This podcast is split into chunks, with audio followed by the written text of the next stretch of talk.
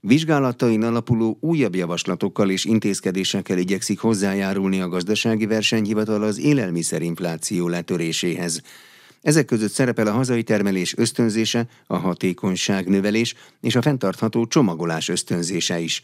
Domanics András kérdezte Horváth Bálintot, a gazdasági versenyhivatal kommunikációs vezetőjét. A gazdasági versenyhivatal január, illetve februárban két gyorsított ágazati vizsgálatot indított el. Az elsőt a tej és tejtermékek piacán, aminek már zajlik a társadalmi konzultációja, és tegnapi napon a gazdasági versenyhivatal lezárta a második gyorsított ágazati vizsgálatot, amely a tartós, tehát a konzerv és fagyasztott élelmiszerek piacára irányult. A gazdasági versenyhivatal szakemberei az elemzés megalapításai alapján csak úgy, mint a tejpiac esetében összesen hat javaslatot, illetve intézkedési pontot fogalmaztak meg. Ezek mind erősíthetik a tartós élelmiszerek hazai alapanyag előállításának, gyártásának és kereskedelmének piaci versenyét, elősegíthetik az élelmiszer árak csökkenését, és így hozzájárulhatnak az infláció letöréséhez. Az ágazat szereplői mostantól egy hónapig, tehát egészen június 8-áig véleményezhetik a gazdasági versenyhivatal honlapján elérhető jelentéstervezetet, és ennek keretében a versenyhatóság május 16 ára tehát jövő héten kedre egy személyes szakmai konzultációra is meghívta az ágazati szereplőket tömörítő szakmai szervezeteket. Mi ez a bizonyos hat javaslat, illetve intézkedési pont? Az egyik ilyen javaslat, hogy annak érdekében, hogy a hazai feldolgozóipar stabilabban tudjon támaszkodni a hazai termesztésű zöldség és gyümölcs alapanyagokra, a gazdasági versenyhivatal fontosnak tartja a hazai zöldség és gyümölcs termesztő szereplők termelési kedvének a fenntartását, növelését, a termés biztonság fokozását, illetve ennek a különböző módszerekkel való ösztönzését, például a korszerű és fenntartható öntözőrendszerek telepítésének intenzívebb ösztönzését és támogatását. A GVH egy szakmai konzultációt is kezdeményezett külön az Agrárminisztériumnál, hogy részletesen bemutassa a termelőkre vonatkozó hatékonyságnövelésre vonatkozó megállapításait. Ezeket is részletesen tartalmazza a gazdasági versenyhivatal elemzése. És a gazdasági versenyhivatal benyomása a vizsgálat során feldolgozott adatok alapján az, hogy a Magyarországon működő, a tagok termelő és értékesítő tevékenységeit összefogó és koordináló szervezetek működése általánosságban kifejezetten sikeresnek tűnik, ezért a gazdasági versenyhivatal felhívja a figyelmet az ilyen típusú termelői együttműködések minél szélesebb körben történő kihasználására, ez előnyös volna a hazai termelők számára. A gazdasági versenyhivatal vizsgálata igazolta azt is, hogy az elemzett termékkörökön belül 25-35 százalék között mozgott a kiskereskedők bruttó ára is a 2022-ben, ami elég jelentősnek tekinthető. Az ellátási lánc minden szintjén, tehát a termelők, feldolgozók, kiskereskedők, kiskereskedők szintjén is található például olyan termékekre, amelyeknek az ára és a nyereség tartalma növekedett ebben az időszakban, és olyanra is természetesen, ami csökkent. A piaci szereplők között ugyanakkor eltérések tapasztalhatók. A kiskereskedelmi szinten látható, hogy a vizsgált tartós termékek esetén a vállalkozások bruttó árése jellemzően a fogyasztói ár nagyobb részét tette ki, mint amit a GVH a tejtermékek esetében tapasztalt. Tehát e termékeken, a tartós élelmiszereken a kiskereskedők jellemzően nagyobb nyereséget tudtak realizálni 2022-ben. A vizsgált termékek érdemi áremelkedése a GVH elemzőinek a megállapítása szerint hozzájárulhatott a kiskereskedelmi forgalomban tapasztalt elég jelentős volumeni csökkenéshez is. Nagyon intenzív versenyhivatali jelenléttől továbbiakban is azt várjuk, hogy ez hozzájárul majd a minél élénkebb piaci versenyhez, ezáltal pedig az árak csökkenéséhez és az infláció mérséklődéséhez. Horváth Bálintot a gazdasági versenyhivatal kommunikációs vezetőjét hallották. Paragrafus. Minden, ami jog. Májustól szigorítottak a gyorshajtás szabályain, innentől már minimális sebesség túllépés után is lehet bírságot kapni. Kalapos Mihály Sándor Zsolt közlekedésmérnököt kérdezte a változásokról. Ez alapvetően egy olyan szigorítás, melynek értelmében már lehetőség van megállításos ellenőrzés során azokat is megbüntetni, akik kisebb mértékben lépték túl az adott útszakaszra megengedett legnagyobb sebességet. Míg korábban mondjuk egy 50-es táblánál 55-től büntettek a rendőrök abban az esetben, hogyha megállították az elkövetőt, most már lehetőségük van akár 51 km per órás haladás esetén is eljárás alá vonni az adott egyént. Az Azonban tegyük hozzá, hogy ez a fajta szigorítás csak azokra vonatkozik, akiket tetten érnek, azaz megállítják őket a szabálysértést követően. Viszont azokat, akiket a fix telepítési trafipaxok mérnek be, vagy pedig olyan trafipax mér be, ami bár rendőrautóban van, de nem kerül megállításra az illető, rájuk továbbra is azok a szabályok fognak vonatkozni, amik korábban is érvényben voltak, tehát ha nem közigazgatási eljárás keretében vizsgálják az ügyet, akkor mondjuk 50-es táblánál 55 fölött fogja megkapni a büntetést, illetve 50-es táblánál közigazgatási bírság esetén pedig 65 km per óra fölött számíthat a csekknek a kiküldésére az adott szabálysértő. Ezek a mérők annyira pontosak, hogy meg lehet egy autóról mondani azt, hogy valóban mondjuk 49 vagy 51 km per órás sebességgel haladt? Amennyiben kellően steril körülményeket tudunk teremteni, akkor azt gondolom, hogy igen, viszont azt figyelembe kell venni, hogy a fizikában minden mérés hibával terhelt, így azt gondolom, hogy utcai körülmények között nem mindig fog előállni olyan lehetőség, hogy ott valóban akár egy kilométer per órás pontossággal tudjunk sebességet mérni. Persze mondhatják erre azt a rendőrök, hogy nekik nagyon csúcseszközeik vannak, amikkel bármit meg lehet valósítani, azonban figyelembe kell venni, hogy ezek általában olyan eszközök, amik járműre vannak telepítve, adott esetben a jármű mozog, amiből a mérést végrehajtják, vagy pedig maga az eszköz az nem egy olyan fix telepítésű eszköz, ahol minden egyes körülménye ismert a mérésnek, és ahol lehet azt biztosítani, hogy minden egyes behatástól teljesen mentes legyen az az adott mérés. Attól kell tartania egy autósnak, hogy mondjuk ő azt látja a saját kijelzőjén, hogy mondjuk 48 km per órás sebességgel halad, és ez valójában nem is 48, hanem 51. Adott esetben előfordulhatnak ilyen jelenségek is.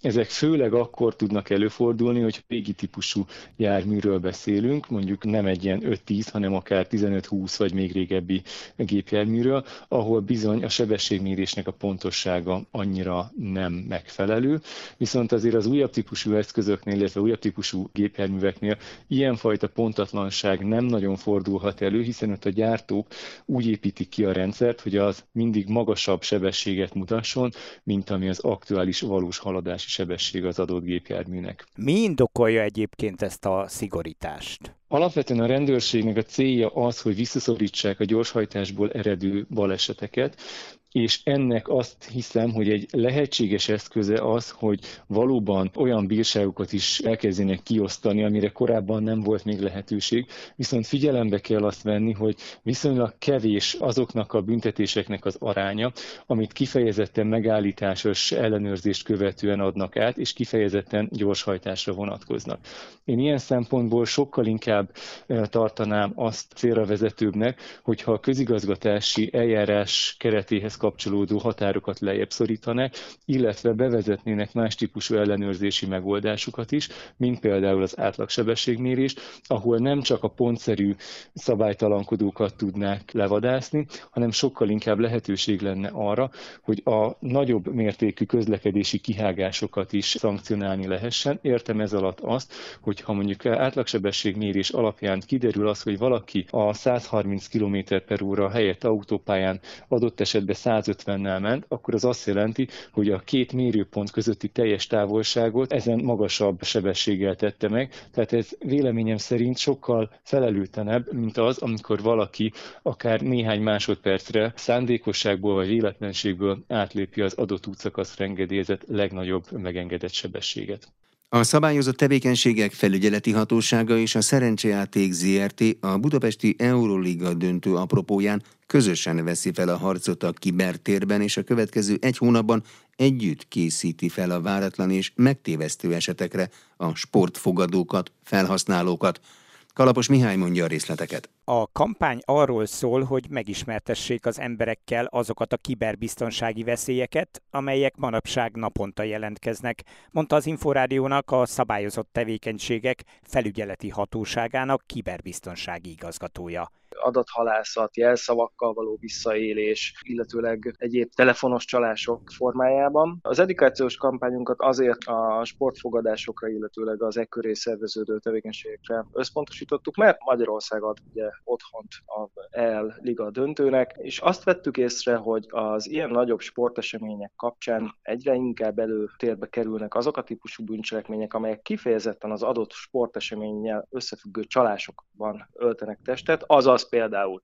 jegyértékesítéssel összefüggő csalások, olyan fogadási oldalak, amelyek nem hitelesek, amelyek nem legálisak, és pénzt vesztünk vele, hogyha ott játszunk, illetőleg a hagyományos az adataink és a pénzügyi adatainknak a megszerzésére törekvő csalások vannak ilyenkor előtérben. Bencsik Balázs elmondta, hogy számos olyan illegális játék lehet, amely meccsbelépőkkel kecsegtet. Nagy sportesemény kapcsán, ugye, ahol alapvetően viszonylag gyorsan el szoktak fogyni a jegyek, és kevés jegy elérhető, ott óriási csábítást jelent az, amikor egy játékot meghirdetnek, aminek az a végeredménye, hogy valaki jegyet nyerhet. Például erre a kupa döntőre, és nyilván az egész mögött egy csalás van, hiszen soha nem fogunk ilyen jegyet kapni, de ellenben azt kérik a játékosoktól, hogy adjanak meg különböző személyes adatokat magukról, illetőleg adjanak meg pénzügyi bankszámla adatokat is. Bencsik Balázs arról is beszélt, hogy meg kell tudni különböztetni a legális és illegális fogadási oldalakat. Azok a sportfogadási oldalak, amelyek a hatóság által ellenőrzésre kerültek, azok megbízhatók. Azonban számos olyan oldal is elérhető, amelyek azzal kecsegtetnek, hogy ott is nyereményekre tehetnek szert.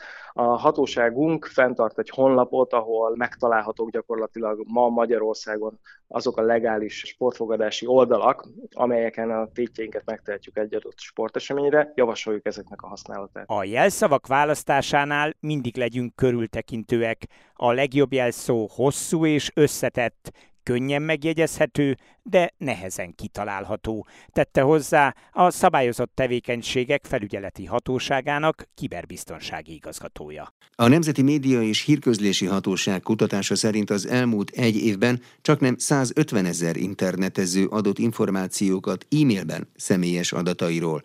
Bár sokan biztosak abban, hogy legális szolgáltatói kapcsolatfelvétel történt, de több tízezerre tehető azok száma, akik illegális adathalászat áldozataivá váltak. A felmérésből kiderül az is, hogy elsősorban a férfiakra és a 40 évnél idősebbekre jellemző, hogy úgy látják, felesleges elolvasni az adatvédelmi tájékoztatókat, mert azok nehezen érthetőek és nincs valódi hasznuk. A magyarországi felhasználók többsége csak ritkán ellenőrzi az általa használt számítógépek adatvédelmi beállításait, és több mint 50%-ukra jellemző, hogy ugyanazokat a jelszavakat alkalmazzák évek óta. Rozgonyi Ádám kérdezte Sós Edinát, az NMHH Média Piaci Együttműködési és Kutatási Igazgatóságának kutatási munkatársát. Mi ebben a kutatásban elsősorban a hazai internetezők adatvédelemmel és adatkezeléssel kapcsolatos hozzáállását, félelmeit, tapasztalatait vizsgáltuk. Az elmúlt egy évben másfél-két millió fő kértek meg e-mailben különféle szolgáltatók szenzitív személyes jellegű adatának megadására. Az adathasználat gyanús e-mailek egyáltalán nem számítanak egyébként ritkának, különböző demográfiai csoportokban nagyjából hasonló gyakorisággal fordulnak elő. Az érintetteknek mintegy egy tizede számításaink szerint kb. 100-150 ezer fő válaszlevélben megadta a két privát adatokat, 40%-uk nem reagált semmit, és a megkérdezettek az esetek felében egészen biztosak voltak abban, hogy illegális adathalászati kísérlet történt, és csak egy negyedükről mondható el, hogy meggyőződtek róla, hogy valóban a szolgáltatójuk kért tőlük információkat. Ezek alapján úgy becsüljük, hogy kb. 20-50 ezer fő biztosan illegális adathalászat áldozatává vált. De hogyan lehet erről meggyőződni, hogy pont pontosan ki az, kik azok, akik adatot igényelnek tőlünk, például e-mailben? Szerencsére vannak módszerek, amelyek alkalmazásával megúvhatjuk az adatainkat. Például nagyon fontos, hogy mindig csak a szükséges, a legszükségesebb adatokat osszuk meg. Közösségi felületeken, csetelés közben ne adjunk ki jelszavakat, személyes adatokat és bizalmas információkat, és fogadjuk kritikusan az ismeretlen feladótól érkező e-maileket. Egyébként az adathalász e-mailek tipikus jelei, hogy például gyanús URL van a feladó címében, vagy tegeződés, magázódás váltakozik, esetleg hibás magyarsággal van megfogalmazva a szöveg. Gyanús címre mutató link lehet a szövegben, vagy egy váratlan e-mail vagy SMS érkezik pedig az ember nem is rendelt csomagot mostanában. Sajnos nagyon gyakoriak ezek, és ezen kívül még a pszichológiai manipulációk is. A felhasználók egyébként milyen gyakran olvassák el az adatvédelmi tájékoztatókat, és ezeket egyetem megértik-e? Többségi, az internetezők között többségi véleménynek tekinthető, hogy az adatvédelmi eljárások túl bonyolultak. Például 42%-uk nem gondolja, hogy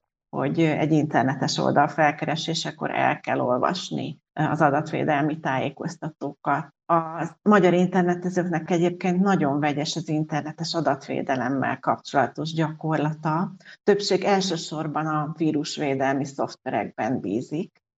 És annak ellenére, hogy sokan tartanak a visszaélésektől, a többség csak ritkán ellenőrzi a számítógépek, eszközök adatvédelmi beállításait.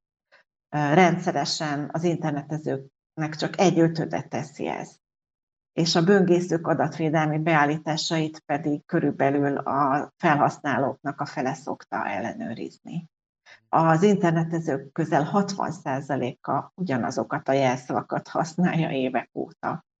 37%-uk a könnyebb megjegyezhetőség érdekében személyes adataikhoz köthető jelszavakat használnak, amelyeket ugye a rossz szándékú adathalászok könnyen kikövetkeztethetnek és csak 15%-uk használ jelszómenedzselő alkalmazásokat. A hatóság tavaly összelindított el ugye a Digipédia nevű weboldalát, ez pontosan miért jött létre, és segít a felhasználóknak az adatvédelmi kérdésekben?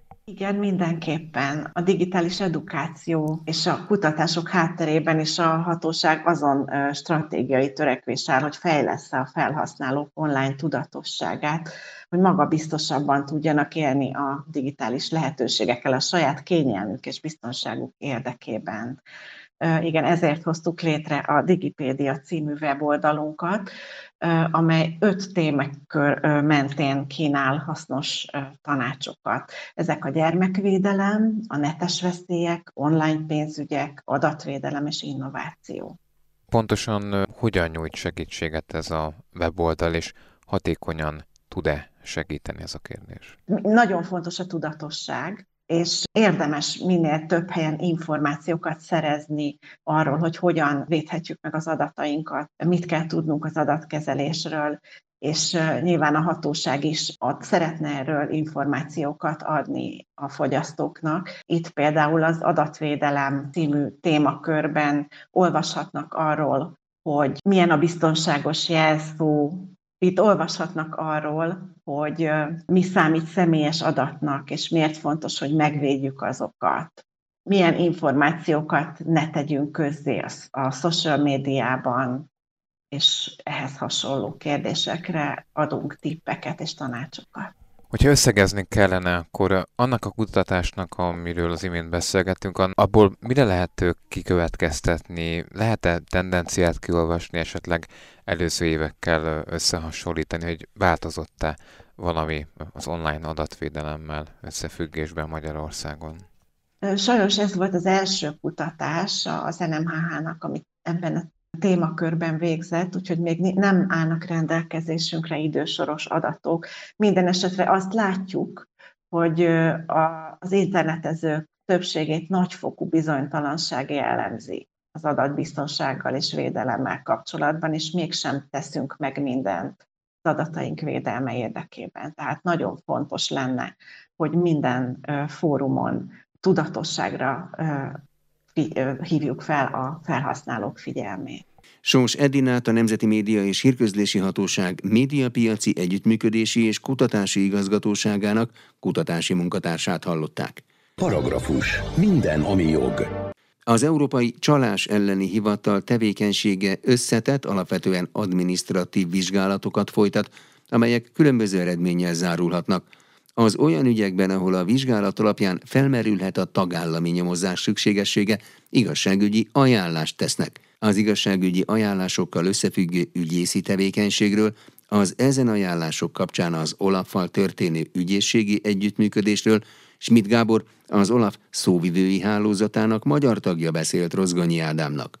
Hogyan összegezni, pontosan milyen tevékenységet folytat a hivatal? Az Európai Csalás elleni Hivatal alapvetően egy uniós szerv, az Európai Uniónak az egyik hatósága, és administratív jellegű vizsgálatokat folytat a uniós pénzeket, uniós forrásokat érintő csalások, illetve az Európai Uniós tisztviselők által elkövetett súlyos köteles, kötelességszegések kivizsgálása kapcsán. Ugyanakkor ezen kívül, tehát az ilyen vizsgálatok végzésén kívül uniós szakpolitikát is alakít ki az Európai Bizottság számára a csalás ellen, a csalás elleni fellépés keretében. Tehát ekként összegezhető leginkább az Olafnak a tevékenysége, de azt hangsúlyozni kell, hogy az Olaf bármennyire fontos is a szerepe a csalás elleni fellépésben, az Olaf nem nyomozóhatóság, bűnügyi nyomozásokat nem folytat, nincs is erre eszközrendszere, ennek megfelelően büntetőjogi tényállást sem állapíthat meg. Milyen kapcsolata van ezzel a hivatallal Magyarországnak? Milyen a viszonyrendszer? Magyarországnak leginkább hát én az ügyészi szervezetben dolgozom, tehát Magyarország ügyészsége és az OLAF viszonylatában tudok nyilatkozni.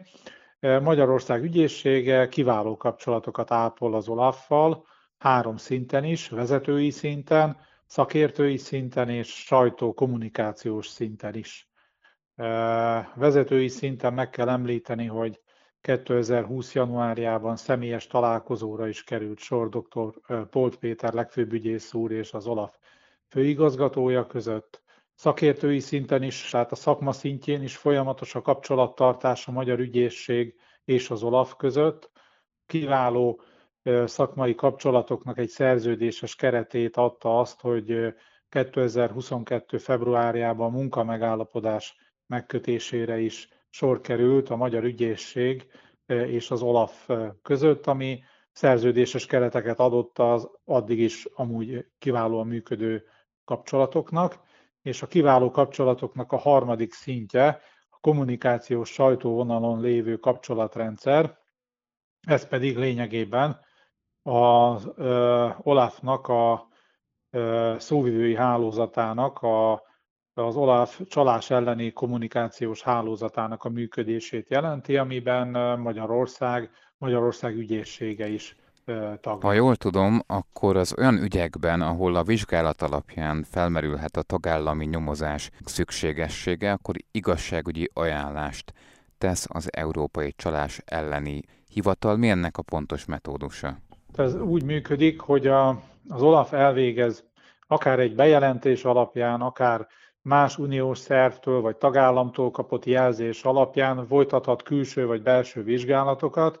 A vizsgálatok alapján egy jelentést, zárójelentést készít, és a zárójelentés alapján ajánlást ad ki, akár egy érintett uniós tagállam felé, akár egy másik uniós szerv felé. Ami ügyészségi szempontból lényeges, az az ön által említett igazságügyi ajánlás, ez pedig azt jelenti, hogy az OLAF a vizsgálatának eredményeként olyan adatokat, olyan információkat szerez be, ami alapján az álláspontja szerint valamely tagállamban bűncselekmény gyanújára utaló adatok merülnek föl, és így lényegében az igazságügyi ajánlásban az OLAF javaslatot tesz az érintett tagállam felé nyomozás elrendelésére. Na most Magyarországnak ilyen Olaf igazságügyi ajánlás alapján nincsen arra jogi kötelezettsége, hogy nyomozást rendeljen el. Tehát egy magyarul fogalmazva, ha érkezik Magyarország ügyészségéhez egy igazságügyi ajánlás, az ügyészség nem lenne köteles ez alapján nyomozást elrendelni. De dr. Polt Péter legfőbb ügyész úr rendelkezése alapján az igazságügyi ajánlások alapján minden esetben sor kerül a nyomozásnak az elrendelésére, ha pedig az Olaf által jelzett szabálytalanságok miatt már folyamatban van Magyarországon egy nyomozás, akkor a Olaf által küldött anyagot, zárójelentést, igazságügyi ajánlást, illetőleg a, ezt alátámasztó dokumentumokat a folyamatban lévő nyomozás során értékelik és vizsgálják. És ezután mi következik, mi következhet? Hát az, az általános szabályok szerint. Tehát uh, ugyanúgy, mintha egy más hivatalból uh, történt tudomásszerzés vagy feljelentés alapján indulna egy nyomozás, Ennek körben nincsen különbség nyomozás és nyomozás között, tehát ugyanúgy a nyomozó hatóság folytatja le a nyomozást, ami jellemzően pénzügyi jellegű költségvetési csalásos bűncselekmények esetén a Nemzeti Adó és Vámhivatalnak az illetékes nyomozó hatósága, aki beszerzi a bizonyítékokat, földeríti a tényállást, és a gyanúsított kihallgatása előtt a illetékes ügyészség felügyeleti jogkört gyakorol a nyomozás fölött, majd a gyanúsítotti kihallgatást követően, amikor úgynevezett felderítési szakból vizsgálati szakba kerül az eljárás, akkor pedig irányítja a nyomozást. Tehát az általános büntető eljárásban meghatározott, büntetőeljárási törvényben meghatározott szabályok szerint folyik a nyomozás az elrendelést követően. Tudná esetleg egy példát említeni egy korábbi ügyet, ami mondjuk jól érzékelhetővé, érthetővé teszi azt, hogy hogyan is zajlanak ezek a folyamatok?